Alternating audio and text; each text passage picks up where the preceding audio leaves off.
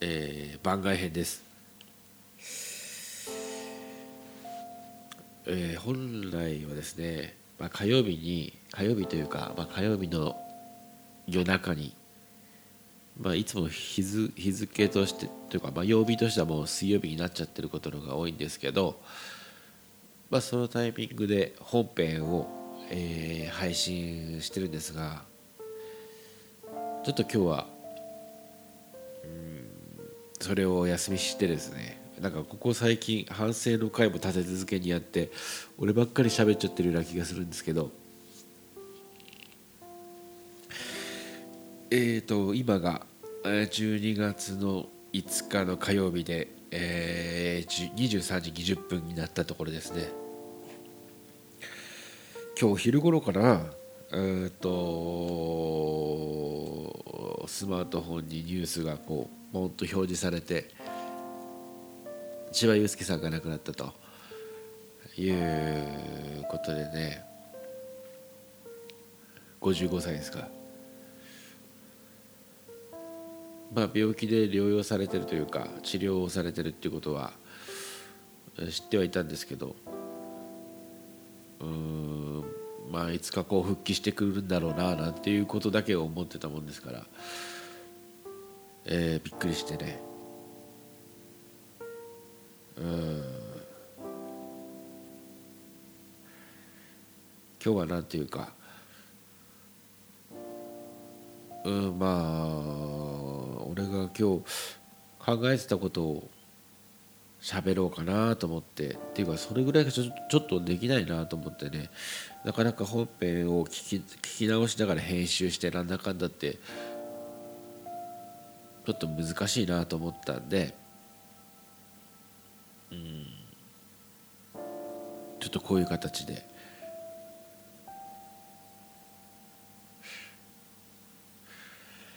えー、っとねかといってねまあすごくファンの方の気分を害するようなことを言うかもしれないけども俺自身はそのまあ千葉さんのミッシェルガン・エレファントとかザ・バースデーっていうのを熱心に追いかけてたっていうわけじゃないと思うんですね。特にバースデーに関してはまあほとんど知らなかったと言っていいんじゃないかな。そういう活動をしてたことはもちろん知ってたんだけど曲も知らなければライブにもライブでも見たことないっていうような感じでね。うんでもなんだろうな。話さざるを話さざるを得ない。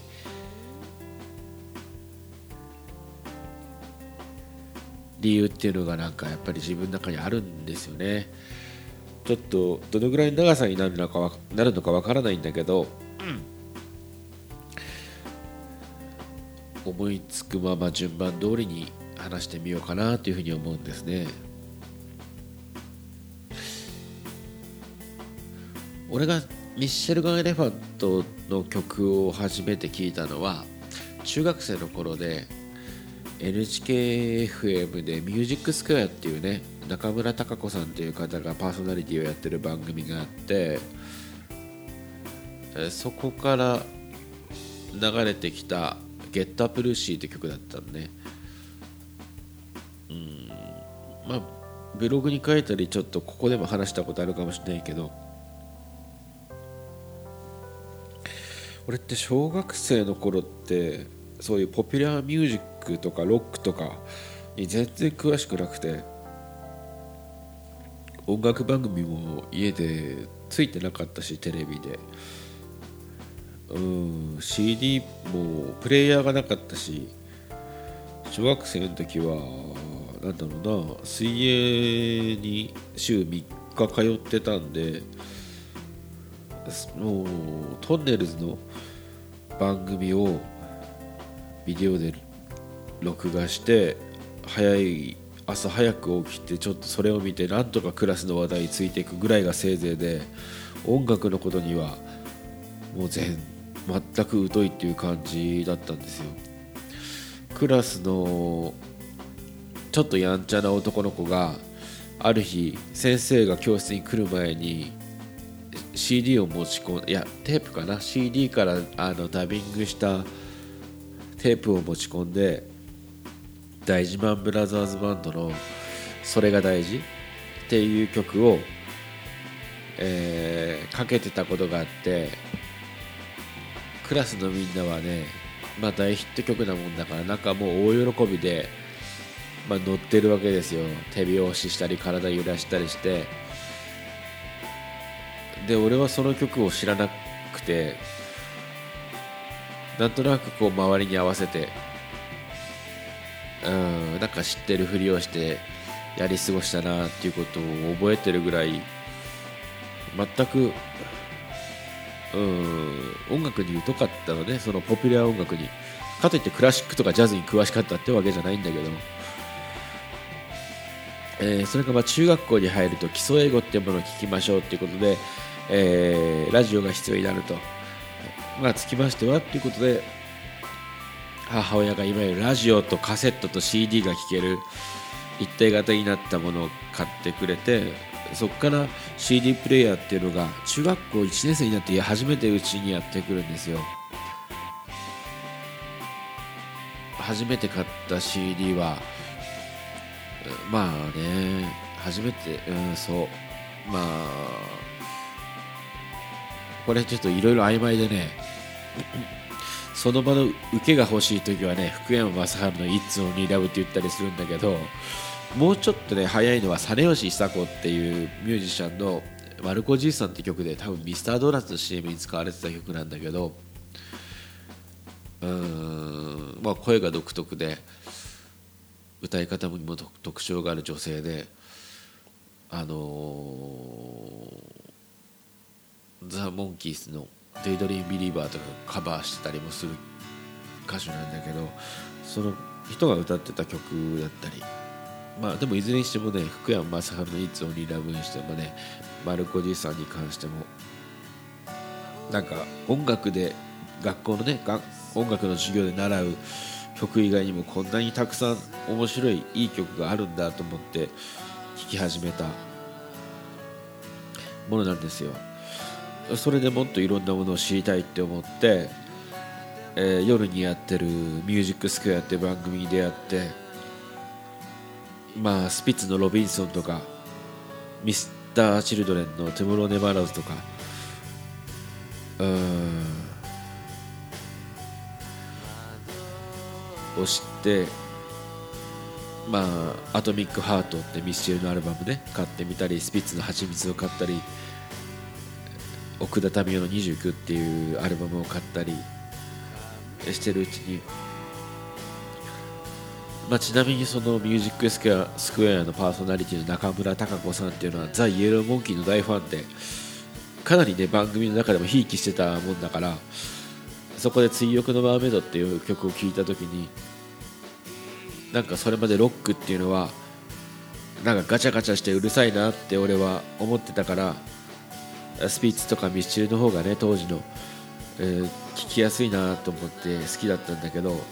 なんかイエローモンキーのそのメロディアスで、まあ、歌謡曲にも通じるようなロックを聴いてあロックっていろんなものあるんだなとかっていうところで免疫ができたっていうかそこの過程を経てミッシェルの「 Get Up Lucy」を聞いたんだよね同じ番組で。まああの時期の曲って多分ミッシェル・ガン・エレファントの中でもかなりあのサウンドは迫力があるんだけどメロディーに関しては結構ポップだったと思うんですよ「ゲットアップルーシー」とか「バードメン」とか。うんだからなんだろう。なロックのみあのリスナーとして入りたての俺にもすごく、うんまあ熱中しやすかったというか、えーこの前ほら A さんとして来てもらったケンとか、えーそれからもう一人の友達のミネタとかとカラオケ行こうって言ってさイエローモンキー歌ったりミッシェル歌ったりしてみるんだけど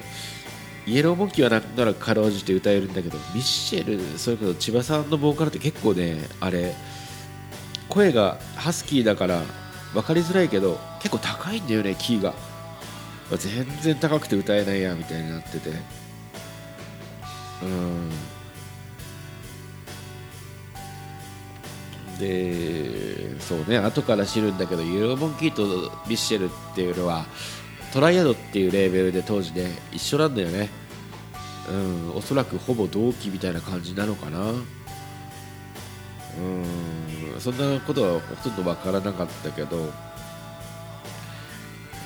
まあ高校に上がって友達となんか麻雀を覚えてさうんまあ徹夜でやるわけですよ。麻雀なんていうのは徹夜すりゃ1回でルールを覚えるってね言われてルールが結構複雑なんだけどまあ言われた通り徹夜してみたらねルールを覚えるは楽しいわでまあ本当に何ていうかなうちの、えー、実家にね麻雀卓を小美堂から買っ小美堂ってあのお土産屋さんっていうのかなこけしとか民芸品とか、えー、売ってる山形のね会社なんですけどそこで麻雀の卓が売ってると、えー、2万円ぐらいで売ってるということでアルバイトあ焼焼肉屋でアルバイトしてたんだけど、えー、そのアルバイト代を使って2万円でそれを買ってさ麻雀卓とハイとだからまあ3万円弱ぐらいしたのかな総額で。ハイのセットが8000円ぐらいだったと思う。で友達と集まっていろんななんだろうなみんなで CD を持ち寄ってそのアルバムを延々とかけながらやったりするわけですよ。その中にミッシェルのアルバムがあったりして。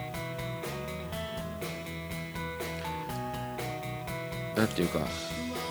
俺の音楽を聴き始めた時期とかいわゆる青春時代とかにそのミッシェルミッシェルガン・エレファントなり、えー、千葉さんのサウンドなりっていうのがねあったなって思うんですよ。でちょっと話を時間を遡ると、この俺っていう人間はね何で動いてるかって思うんだけど小さい頃から変わらないのは劣等感なんですよ。つまり自分は他の人と比べて劣ってるという気持ちなんですよね。これは理屈じゃないんだ。これがこうで具体的にこうだから自分は人よりも下だっていうんじゃなくて劣等感っていうぐらいだから何て言うかなうんもう漂ってるわけですよね。心の中に。根拠なく。自分は人よりもできない人間だっていうのがうんそれこそ物心ついた頃からっていうふうに言ってもいいんじゃないかっていうぐらい今でもずっとあるわけですよ。具体的にどんなことがあったかっていうとそうだな。初めてそういった自分を意識したのは小学生の飛び箱の時だったと思うんだ、まあ、男女一緒に飛び箱を飛びましょうと。体育の時間にね低い段から始まって4段5段できる人は8段とか上げていくんだけど最初はみんな1段からやるわけですよ。で1段なんてねまあクラスに40人いたらまあ39人はクリアできるものなんです。俺は渡辺だからさえー、っと大体最後の方になるわけだ順番としてはね。で例えば相田君とか。伊藤君とかが順番に飛んでいく一段からね。それを順番待ってる間にほとんど100%が難なく一段なんかクリアするんだけど俺は運動神経が別に悪いわけでもないのに自分だけが失敗するってずっとそういうイメージにとらわれてるわけ。うん。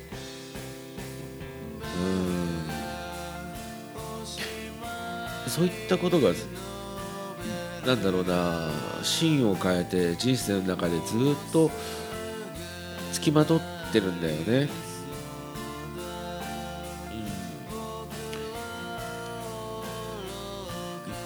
うん、これは何なのかなって思って。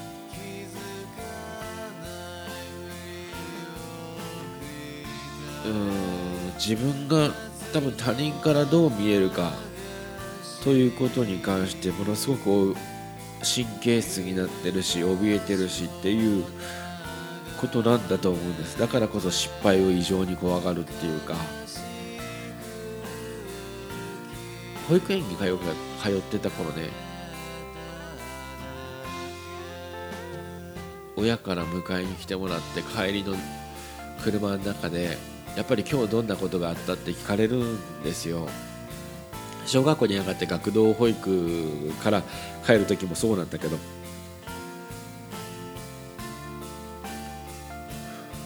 その時に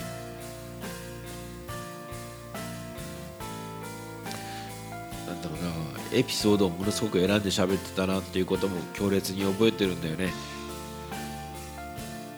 おそらくこの話をしたらこの話につながって、うん、きっとこういうふうに怒られるんじゃないかっていう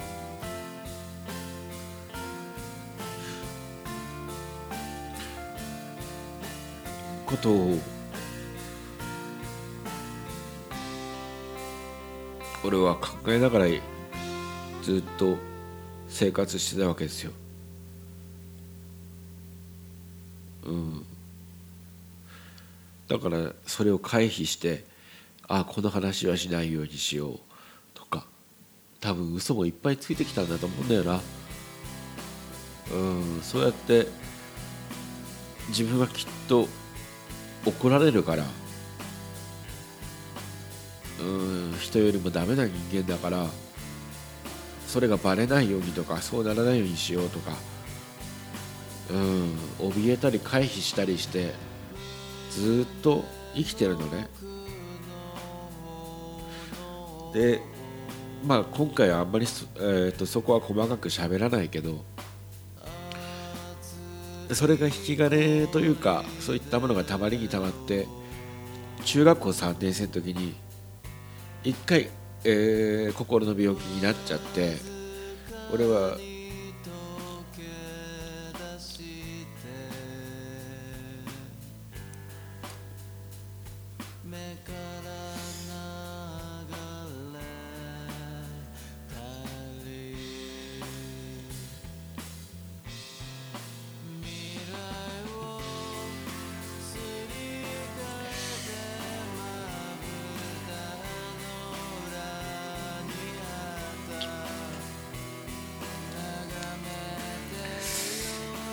ちょ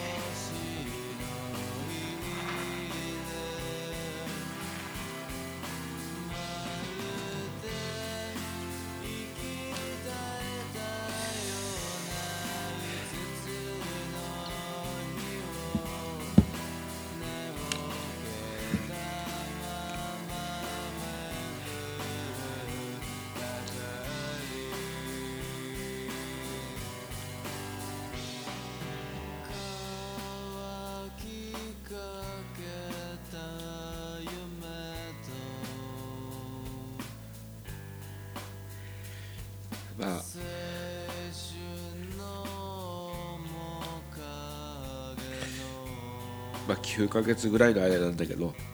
うん。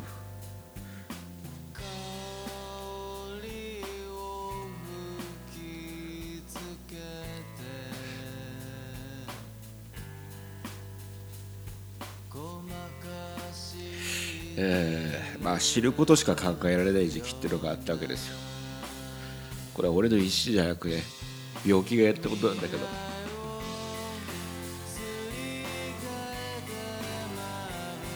でまあそれは治ってね。でもうん異常な状態極端な状態がなくなったってだけで。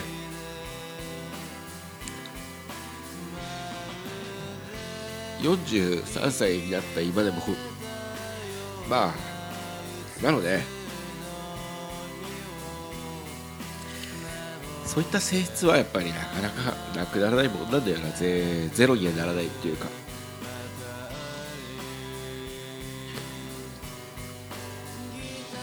まあ高校の夏ぐらいにその極端なまあもう病的な状態がまああるきっかけではあってだいぶ楽になってまあうん。ある程度普通普通のというか友達は全然いなかったけど高校生に戻っていくわけだ。高校生っていうとまあ将来のこととか、まあ、考えるよね。夢っていうか。俺はいろんな夢を見たんだよ。うん。中学生の時はまあもっと前小学生の時は漫画家になりたくて。そう中学校の時はねプロレスが大好きだったからプロレスラーになりたくて高校生で小説家になりたくなって。うん。でイエローモンキーとかミシェルガ・エレファントとかそういったかっこいいモックバンドっていうのを知ってからはミュージシャンになりたくて。うん。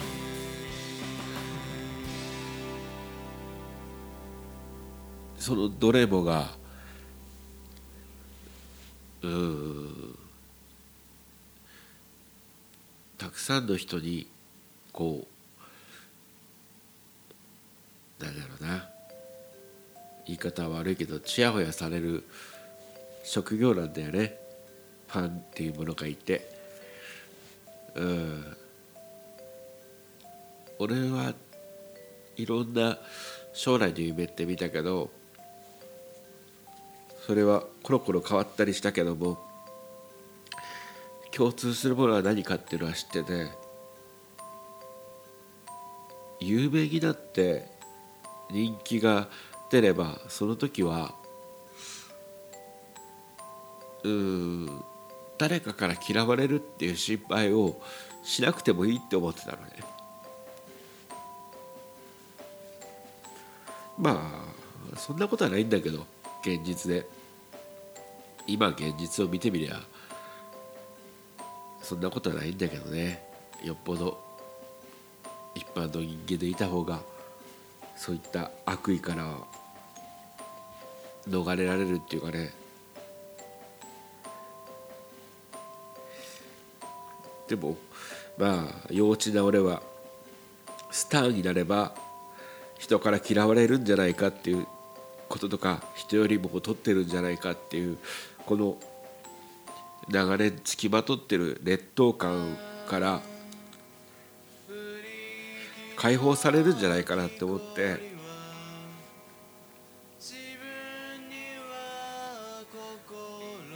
うん。いたんですよね。だから何かを作る人のことを一方的にこう追いかけたり作品をこう楽しんだりっていうことが俺は何て言うのかな宿命的にもうできなくなってたできないように育ってきちゃったっていうか。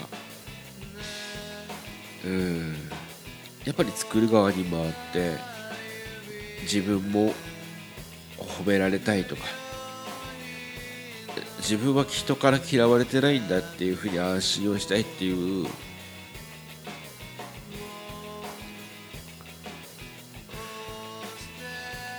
まあ人間になっちゃったままなんですよね。うん。だからうんまあミッシェルガン・エレファント何バースデーとか、うん、イエローモンキーにしてもなんていうかな好きなバンドだったりミュージシャンではあるんだけどそれは自分の目指すところでもあったんだよね、うん、だからイエローモンキーのライブになんか行くと今もそうなんだけど楽しいとかじゃ全然終わらないというか俺は観客席的に何やってんだろうなって毎回思っちゃうんですよ。チケット予約して宿を取って足を確保してね見て帰る。自分の生活は一切変わってないっていう。俺は本当はあそこのステージに立つために努力をした瞬間だってあったよなって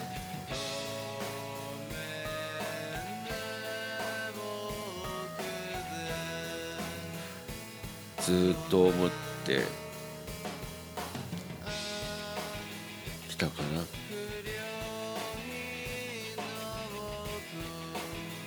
だから今日うん千葉さんが亡くなったっていうニュースを見た時に俺が一番最初に思ったのは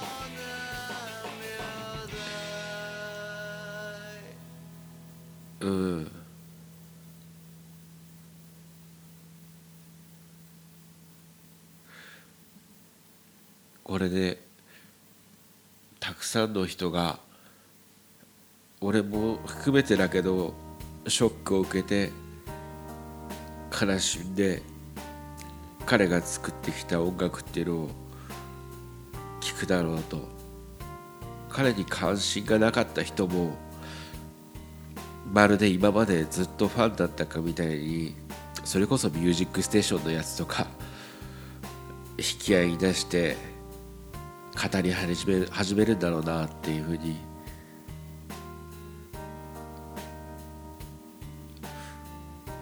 それが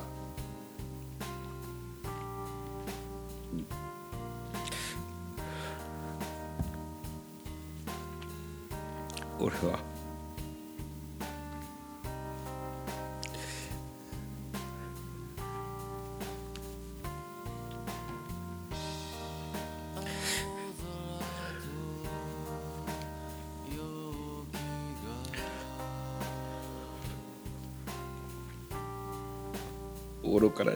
な人間なので羨ましく感じちゃったんだろうな。すごく。羨ましく。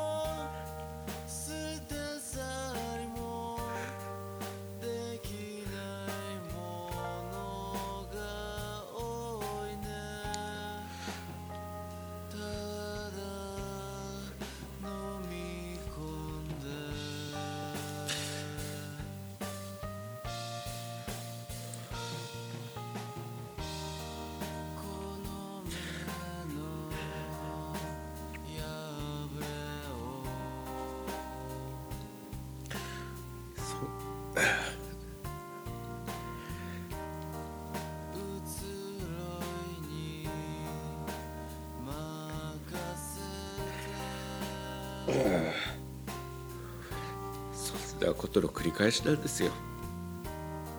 きっと俺は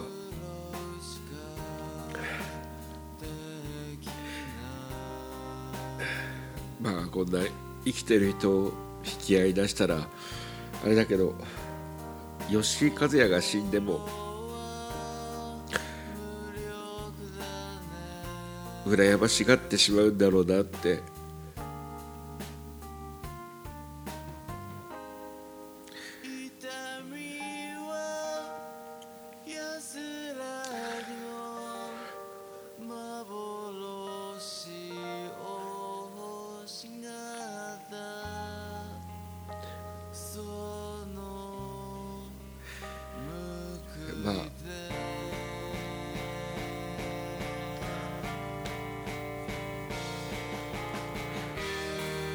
最悪なんですよ。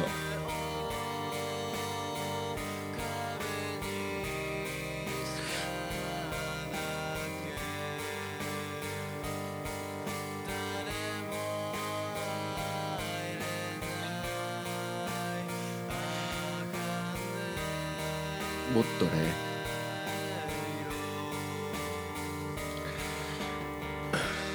俺だってもしかしたら努力をやめなければまた違った場所にいたかもしれないのに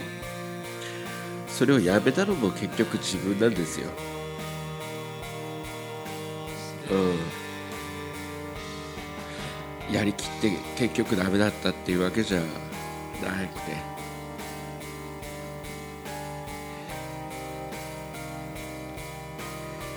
俺がやめたんだけどね。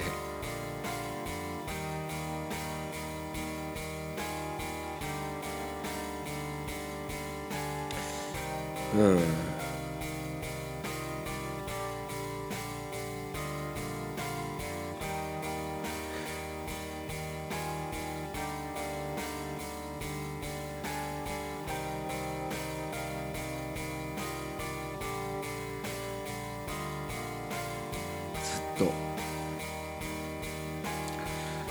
それでも。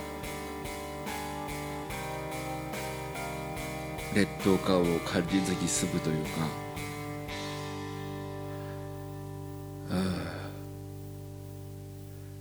誰からも嫌われないっていう。ありえない。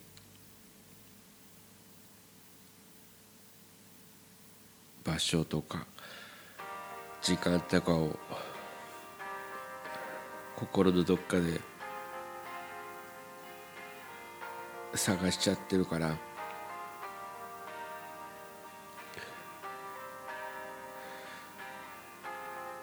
人が亡くなっても結局。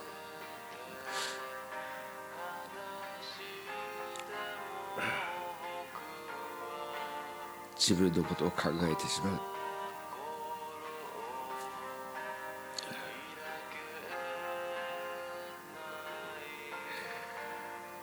父親が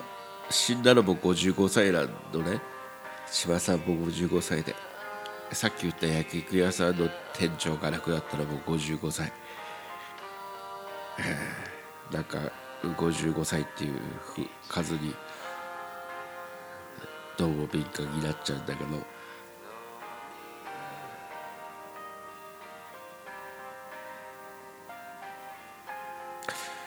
父親が亡くなった時って俺最初の結婚をしてたんだよね。その時に父が亡くなってえー、まあ夫婦で住んでたところを一旦離れて実家でしばらく。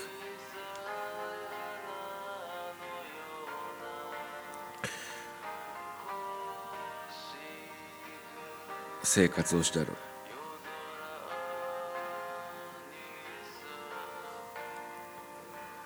その時考えてたことは。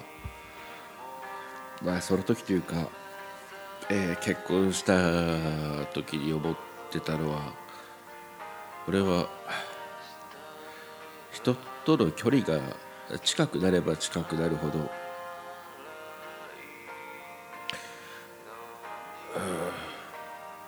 緊張していくんだなって。ただの知り合いとかまあせいぜい友達ぐらいだったらそんなこともあんまりうん強く意識することもないんだけど。例えばじゃあそれが男女の付き合いとか結婚になった瞬間に自分の笑ってる顔を見られるのが恥ずかしいとか変な顔してるから気持ち悪いって思われて嫌われるんじゃないかなとかなんか細かいところが気になってうんもううまく喋れなくなるんですよ。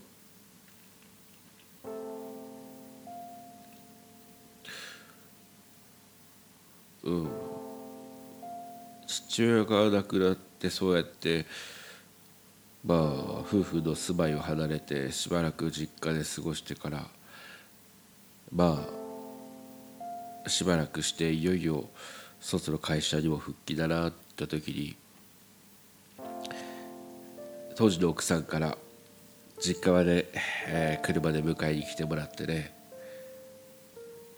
台の目の住まいまで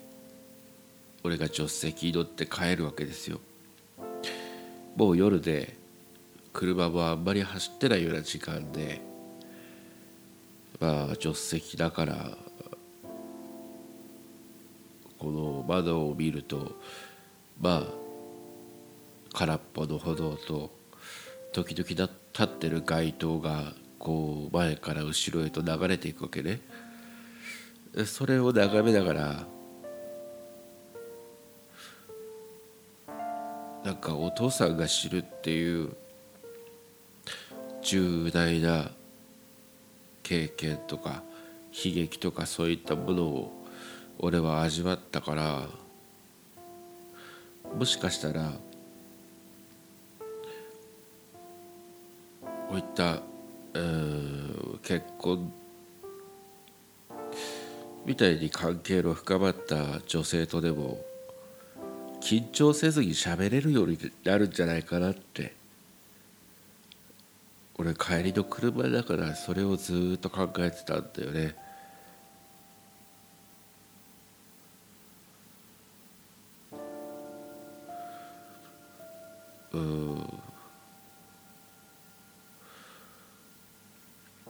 だから。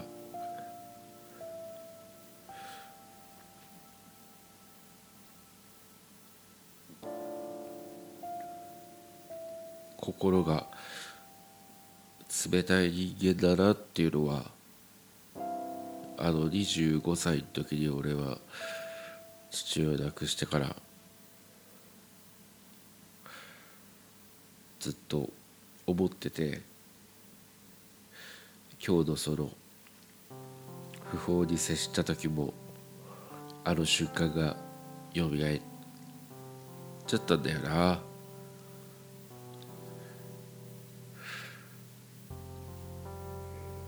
いまだに俺は人から嫌われることを恐れてるし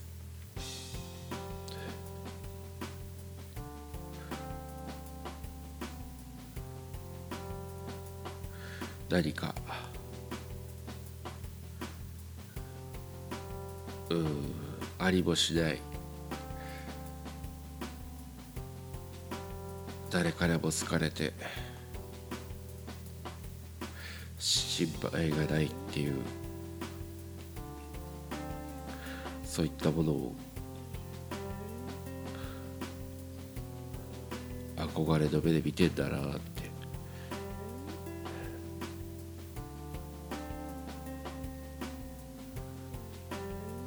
千葉祐介っていう一人の本当にかけがえのないロックミュージシャンが、ね、亡くなったっていうことは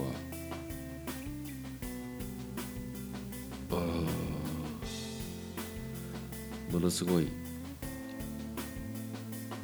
ショックで損失なんだけど今日は自己嫌悪っていうものがそれを上回ってしまって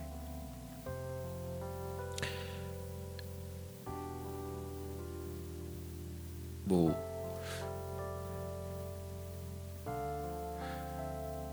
全部終わりだなって思っちゃったんだよねお昼。うん。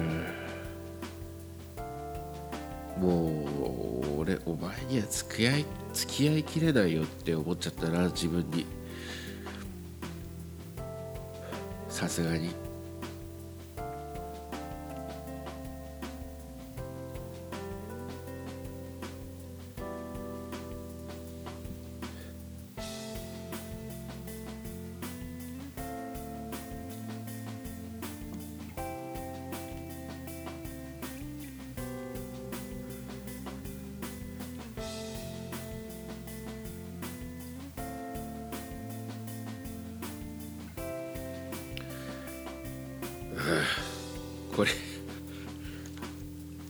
配信するのか。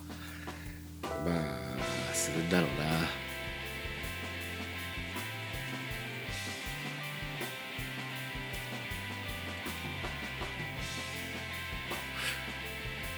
な。なんだろうねこの呪いって言っちゃうとさなんかすごくカテゴライズして済ませるような感じになっちゃうけどそれぞれあるんじゃないかなと思うんだ。それぞれの人間に似た似たようなでも似てなくてもこういうふうに心が動いてしまってそういったものから逃れようとしてるんだけどなかなかそうなれないっていうね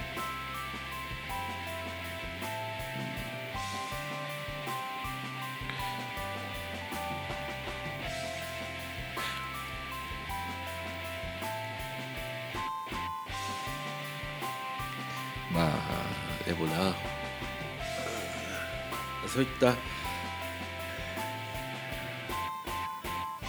ありえない希望っていうのがね結局はこのお店を作りまあ本を書き。で今ずっと後ろで流してるのが俺が2008年に作ったアルバム。なんで全部自分でやったやつ。うん。そのうん。詩を変えて曲を変えて楽器を演奏するなりプログラミングして歌ってみたいなことを全部一人でやった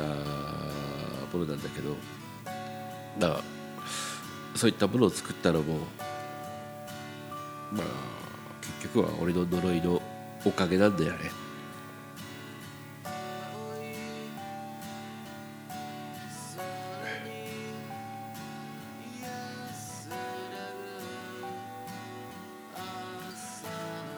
めんどくさいんだけどいまだにいいものを作ったり人をたくさん笑わせてたり人気があったりする人たちを見ると負けたくないって思っちゃうんだよね。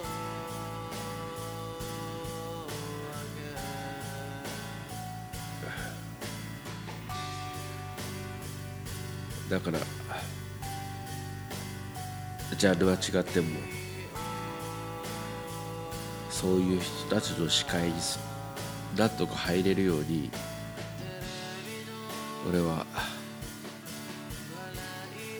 今からだって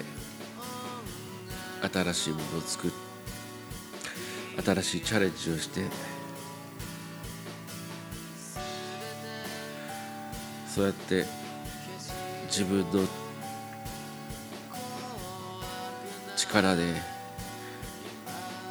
ここまで来れたんだなっていうのを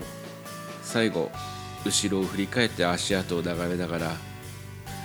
振り返った時の景色を眺めながらまあ死んでいけたらいいなと思うんで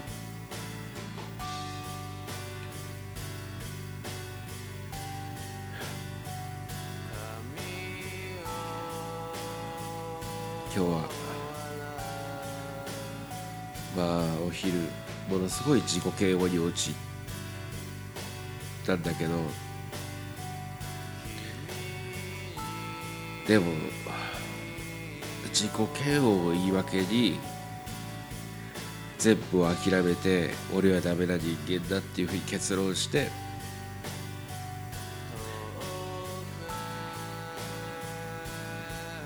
もう死ぬのを待つみたいな生活に入るのはまあそっちの方が最悪だろうなっていうところまでなんとか。今そうだね。今喋りながらやっと。来たのかもしれないな。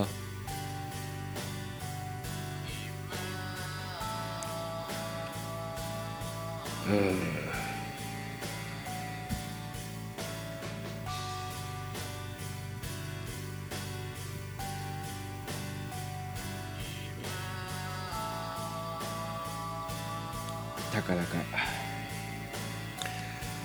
てるだけなんだけど。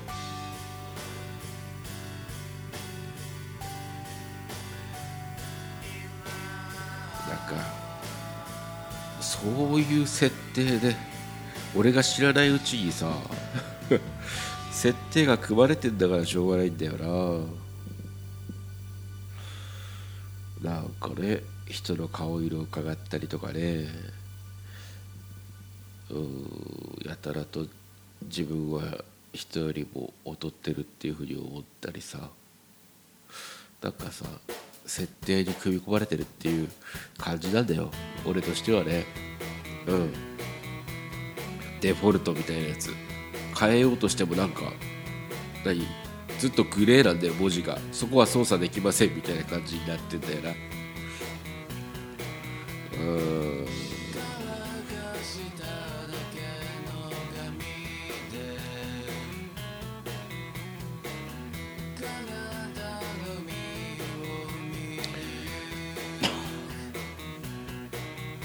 いうことです。なんか結局ね水筒みたいな話じゃなくて自分の話なんだけども。あ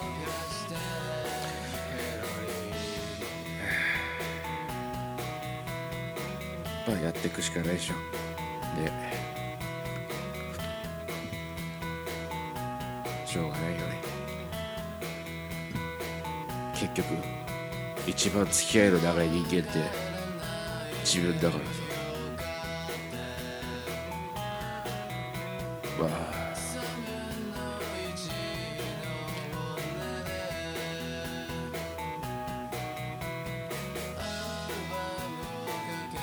うまく。や